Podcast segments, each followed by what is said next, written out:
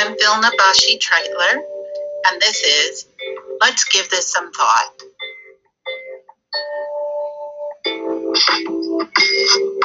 It's a podcast about regular people coming together in communities of critical thought.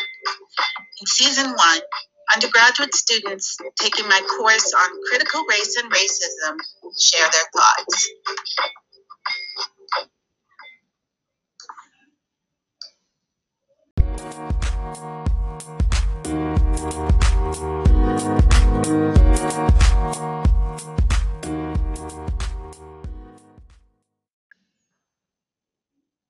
Name is Summer Magnan, and I will be your episode host today. In this episode, we are going to dig into anti Blackness in our postmodern society as shown through fashion advertisements and magazines. This topic occurred to me as a mundane yet massive way in which anti Blackness is normalized every day um, during class a couple weeks ago. So, how is it that a multi billion dollar industry is able to bring anti Blackness into our daily lives so easily? Let's think this through.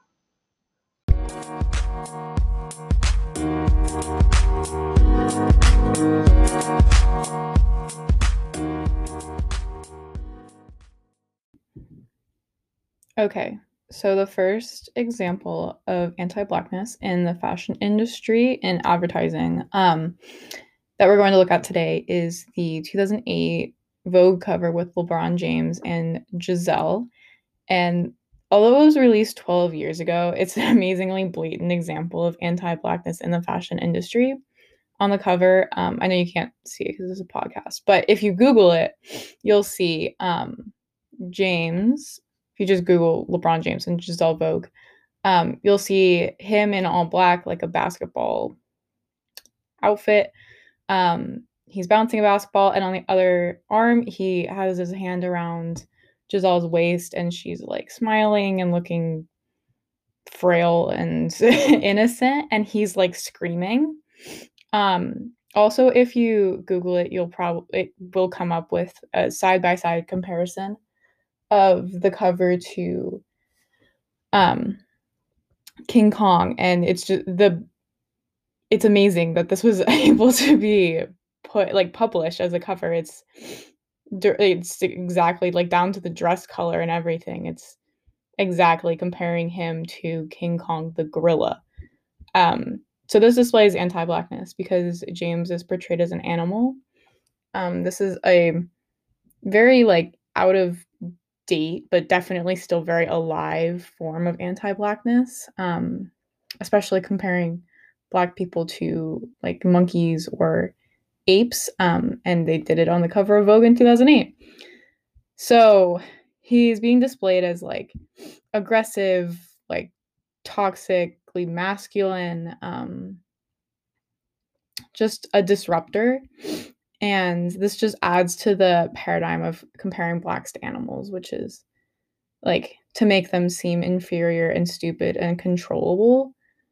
Um, so it's kind of it's it's, it's so shocking to me. I've looked at this a couple times um, in the last couple years, and it's just amazing to me that this was on the cover of Vogue, one of the most, if not the most well-known fashion magazine in the entire world and somehow is put on there and he's like obviously an enormous name in sports and so the fact that he agreed to it i can't i i always just wonder how he even agreed to be portrayed in this way. Maybe he just didn't know. Maybe he was like just set up to do it by like his agent and didn't really think much about it.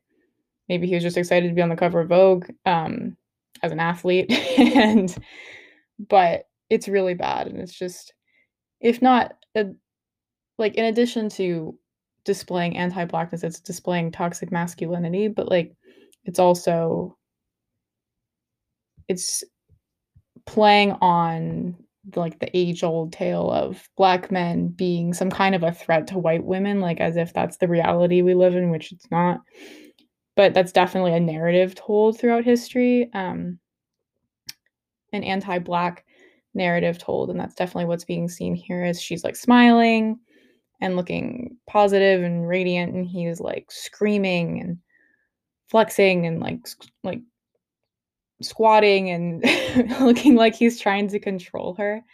Um, yeah, it's just it's amazing that they were able to portray him as literally as a gorilla villain and her as like the white victim that's just so frail and perfect. So how did this Vogue cover even come about? Um honestly, I think that the designers, the I don't know, people who create the cover of Vogue probably thought he wanted to be portrayed in this way, which makes it even worse. Um, that they probably thought, oh well, he's a black man. Like he probably wants to be portrayed as like strong and big and what's something that's strong and big? Yeah, it's an animal, but they didn't have to go and compare him to a gorilla, which is it's just such like such an offensive thing to do. I was going to say taboo, but that doesn't even that's too kind of a word. It's just straight up offensive for them to have done that. Um, and even if they were like, oh, well, maybe he wanted to be, maybe this is what he would like to be portrayed as, is something so strong and, I don't know, commanding. Um, it's very blatantly a form of anti blackness. And yeah, it's just really amazing that that was able to be published.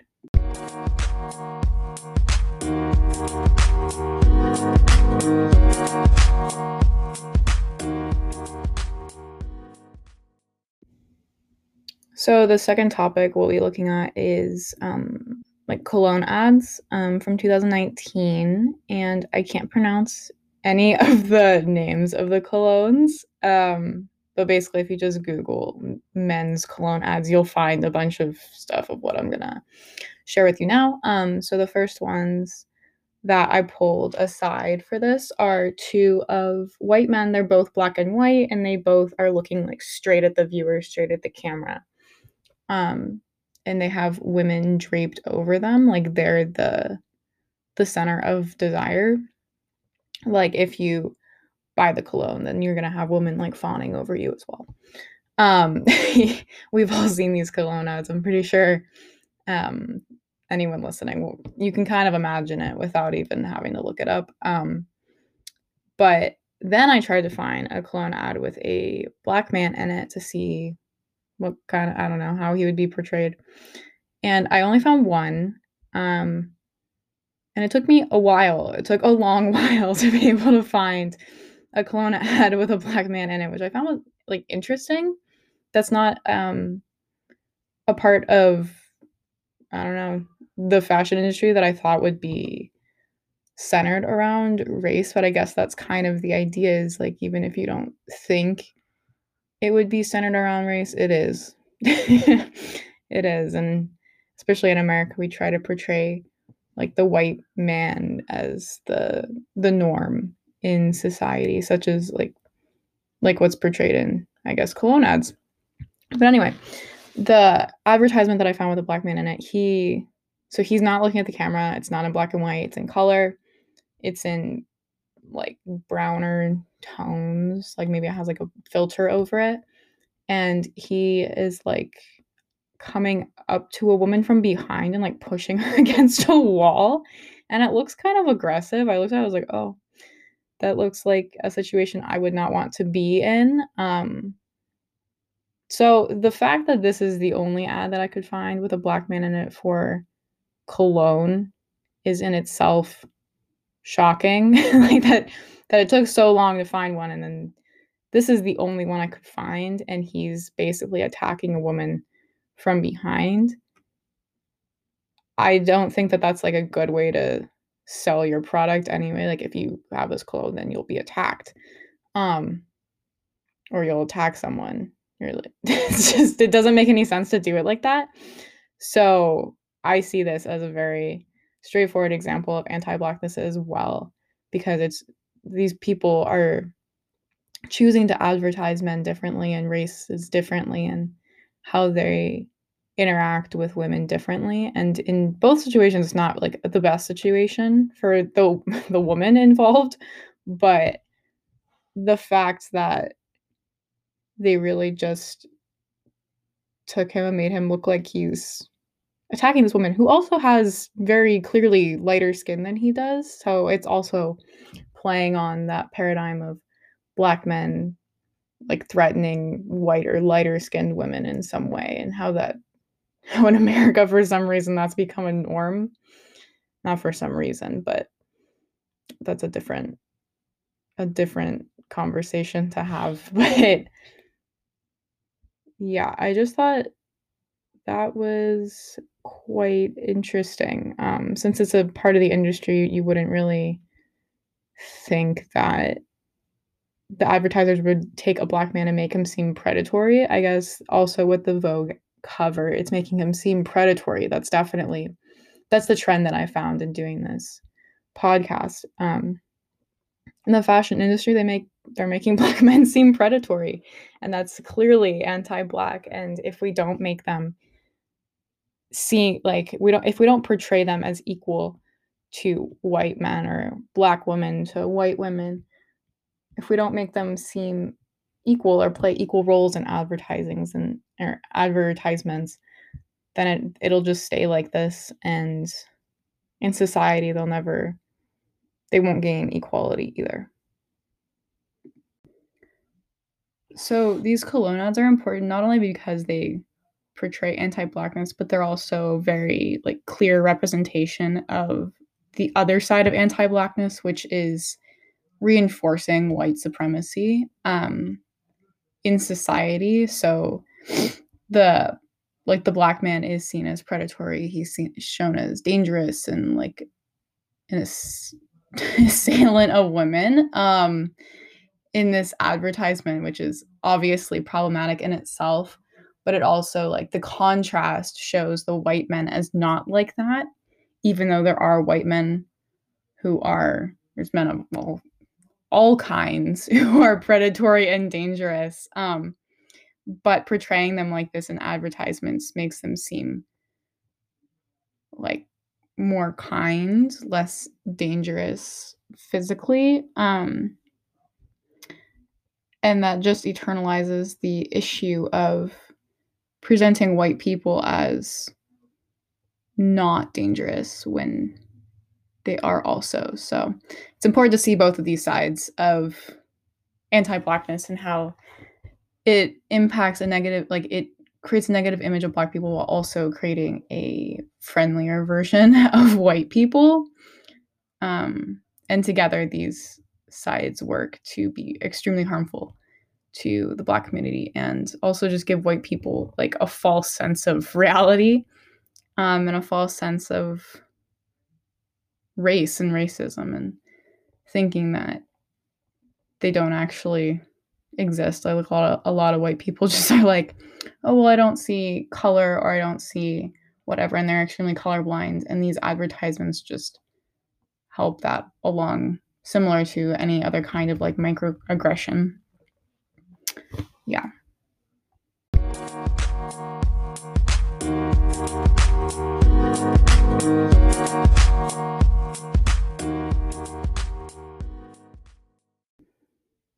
So, this brings me to talk about why I chose to discuss anti Blackness in advertisements in the fashion industry. Um, because it seems like such a niche topic to discuss, and it is. Um, but I just wanted to really hit on the fact that advertisements have so much more of an impact on us than we think that they do. And they really normalize like roles that different kinds of people play in the world. Um, and make them and portray them in certain ways like for example as we've been as i've been explaining um showing black men as predatory um or you could talk about like gay people in advertisements and maybe like lesbians they're portrayed as like hypersexual or um, black women are often like in leopard print in fashion advertisements and stuff and as ridiculous as these seem, they're the reality. And if we don't change how they're shown in advertisements, but if we don't change how they're normalized in our everyday life and observed through our like even just through our subconscious because we're definitely not consciously looking at and analyzing every single ad that we see every day um then we'll never change how people are treated, how people are given equality. Will never change we'll never change racism. We'll never change prejudice if we don't change like these little weird niche things such as advertising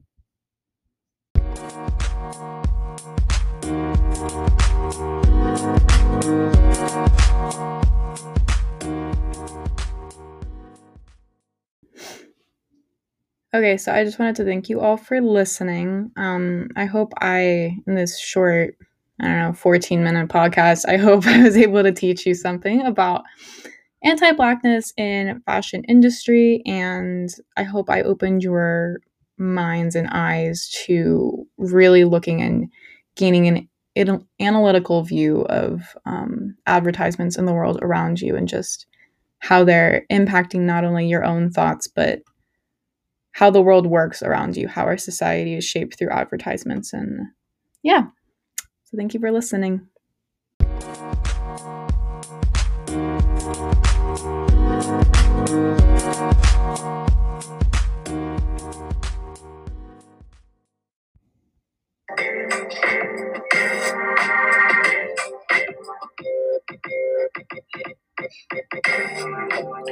You've been listening to Let's Give This Some Thought, a podcast made by and for critical thinkers. Original art, Meditations on Black Womanhood by Vilna Bashi Treitler. Original music, Brooklyn Bound by Tailored Music. And I'm your host, Vilna Bashi Treitler. Leave us a review on your favorite platform, send us a message, or write out a comment. Thanks for listening. Thank you.